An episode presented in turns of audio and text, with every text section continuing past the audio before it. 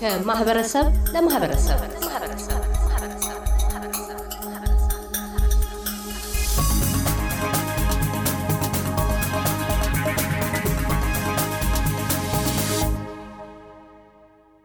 ከዶክተር ደሴ ታርቆ አምባው በደቡብ አውስትሬሊያ ዩኒቨርሲቲ የዓለም አቀፍ ንግድ ተመራማሪና መምህር እናም ከዶክተር ዮናታን ድንቁ በአውስትሬልያ ዩኒቨርሲቲ የምጣኔ ሀብት ተመራማሪ ጋር ቀደም ባሉት ክፍሎች በዋጋ ግሽበት፣ የኑሮ ውድነት፣ የውጭ ምንዛሪ፣ የዩክሬንና ሩሲያ ጦርነት በተለይ በአፍሪካ አገራት ላይ ስለሚያሳድራቸው አሉታዊ ተጽዕኖዎችና ስለሚፈጥራቸው መልካም አጋጣሚዎች ተናግረናል። ለማጠቃለያ ያነሳ ነው መጠይቅ ለዋጋ ግሽበት መውረድና የዋጋ መረጋጋት ምን ያህል ጊዜ ሊፈጅ ይችላል የሚል ነው። ዶክተር ዮናታን እንዲህ ያስረዳሉ። መልካም ከሳሁን መጀመሪያ ስንጀምር እንዳልነው የዋጋ ግሽበት ምንጩ የአቅርቦት ወጪ መጨመር ነው ብለናል፣ ወይም ደግሞ የአቅርቦት ማነስ ልንለው እንችላለን። ስለዚህ ብዙ ጊዜ በተለምዶ ወይም በአብዛኛው የዋጋ ግሽበት ሲኖር ምንድን ነው ብሔራዊ ባንክ የገንዘብን ሰት መጠን ይቀንሳል፣ እቀባ ያደርጋል። ያንን የሚያደርገው ብዙ ጊዜ የወለድ መጠንም በመጨመር ነው። ስለዚህ በእያንዳንዱ ሰው እጅ የሚኖረው ገንዘብ እየቀነሰ ፍላጎት እየተገደበ ሲሄድ ዋጋ እየተረጋጋ ይሄዳል። ኮንቬንሽናል የሆነው ብዙ ጊዜ መንግስት ሊወስደው የሚችለው መፍትሄ ያ ነው። አሁን ከባድ የሚያደርግበት ለመንግስት የኢትዮጵያ መንግስት ሆን የአውስትራሊያ መንግስት ከባድ የሚያደርግበት ይሄ የዋጋ ግሽበት የመጣ ከአቅርቦት ማነስ ስለሆነ ወለድን ቢቀንሰው ምንድነው የሚሆነው? ኢንቨስትመንት ይዳከማል ማለት ነው። ቅድም ደሴ እንዳለው ኢንቨስትመንት ተዳከመ ማለት ሰዎች ስራ ማግኘት አይችሉም። ስራ የሌላቸው ሰዎች፣ ስራ ያላቸው ሰዎች ደግሞ ስራ እያጡ ይሄዳሉ ማለት ነው። ስለዚህ ችግሩ እየከፋ ነው የሚሄደው። ዋጋም አይረጋጋም፣ ምክንያቱም ሰዎች የመግዛት አቅም የላቸውም። ስለዚህ ምርትም የለም ማለት ነው። መፍትሄው ሊሆን የሚችለው እንደዚህ አይነት ችግር ሲመጣ ብዙ ጊዜ ሊደረግ የሚችለው ሎንግ ተርም የሆነ ስትራቴጂ ምርትን መጨመር የሚቻልበት ምርታማነትን መጨመር የሚቻልበት በተለይ ግብርና ከሆነ በአብዛኛው ዑደቱ አጭር ነው። ደስ የሚለው ነገር የሶስት ወር የአራት ወር ዑደት ነው ያለው ግብርና።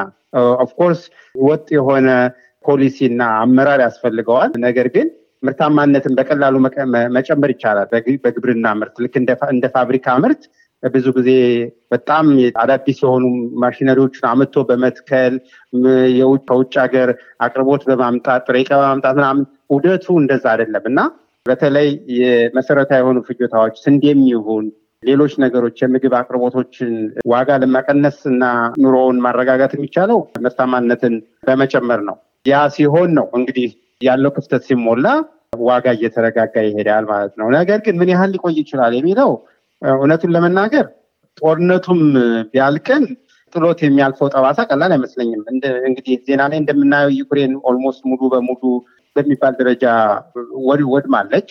እንግዲህ ዩክሬን በጣም ብዙ ስንዴ በአለም ላይ ማዳበሪያ የምታቀርብ ሀገር፣ ብዙ ምርት የምታቀርብ ሀገር ነች። ያ ብቻ አይደለም። I think የፖለቲካው አሰላለፉ፣ የእርዳታ ፍሰቱ ይጨምራል። ብዙ ሀገሮች የ defense expense ኣቸውን እየጨመሩ ነው። አውስትራሊያ በሚቀጥሉት ሀያ ዓመታት በሀያ ቢሊየን ዶላር እስከ አርባ ቢሊዮን ዶላር ወጪ በማድረግ እንግዲህ defense እንጨምራለን እያሉ ነው።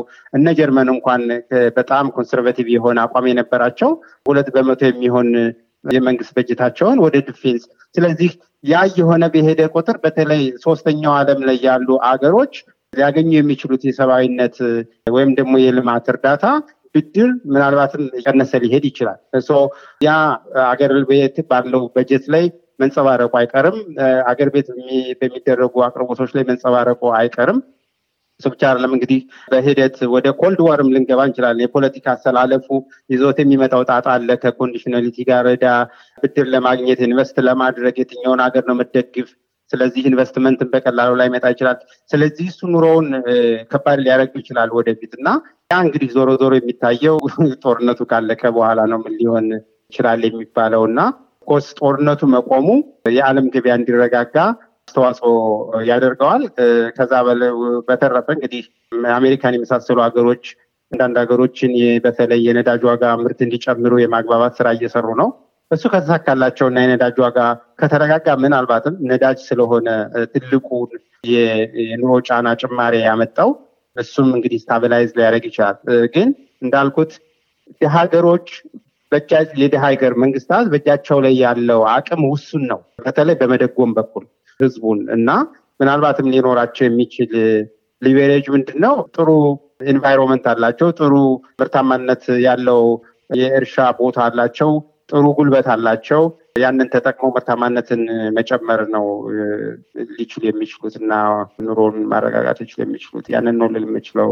ካሳሁን ዶክተር ዮናታን ድንቁ በአውስትሬሊያ ብሔራዊ ዩኒቨርሲቲ የምጣኔ ሀብት ተመራማሪ፣ ዶክተር ደሴ ታርቆ አምባው በደቡብ አውስትሬሊያ በዓለም አቀፍ ንግድና የምጣኔ ሀብት ተመራማሪና መምህር፣ ስለ ቃለ ምልልሱ እናመሰግናለን። እኛም እናመሰግናለን ካሳሁን፣ እግዚአብሔር ይስጥልን።